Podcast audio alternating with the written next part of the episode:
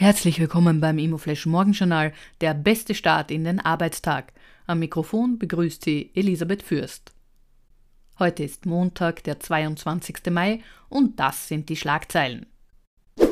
Keine Anleiheemission für Stern Immobilien. Die Stern Immobilien AG wird die Ende April angekündigte Emission ihrer Anleihe 2023-2028 und das Umtauschangebot nicht durchführen. Das haben Vorstand und Aufsichtsrat zum Ende der Zeichnungsfrist beschlossen. Derzeit befindet sich das Unternehmen mit einem Bankkonsortium in finalen Finanzierungsgesprächen, wodurch die Rückzahlung der Anleihe mit einem Emissionsvolumen von 15 Millionen Euro erfolgen soll. Quadratmeterpreise gefallen. Wien hat sich laut Bloomberg City Tracker Analyse zum schwächsten Wohnimmobilienmarkt unter den großen europäischen Hauptstädten entwickelt. Die Quadratmeterpreise seien im Schnitt um 12,2 Prozent gesunken.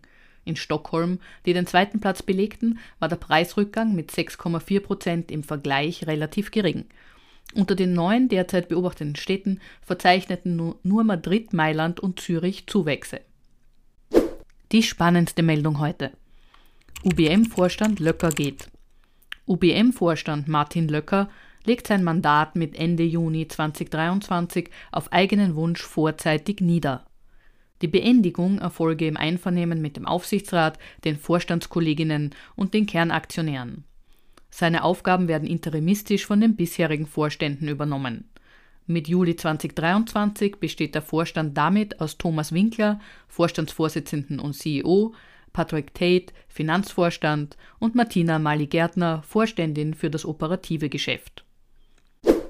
Das waren die wichtigsten Informationen zum Tagesbeginn.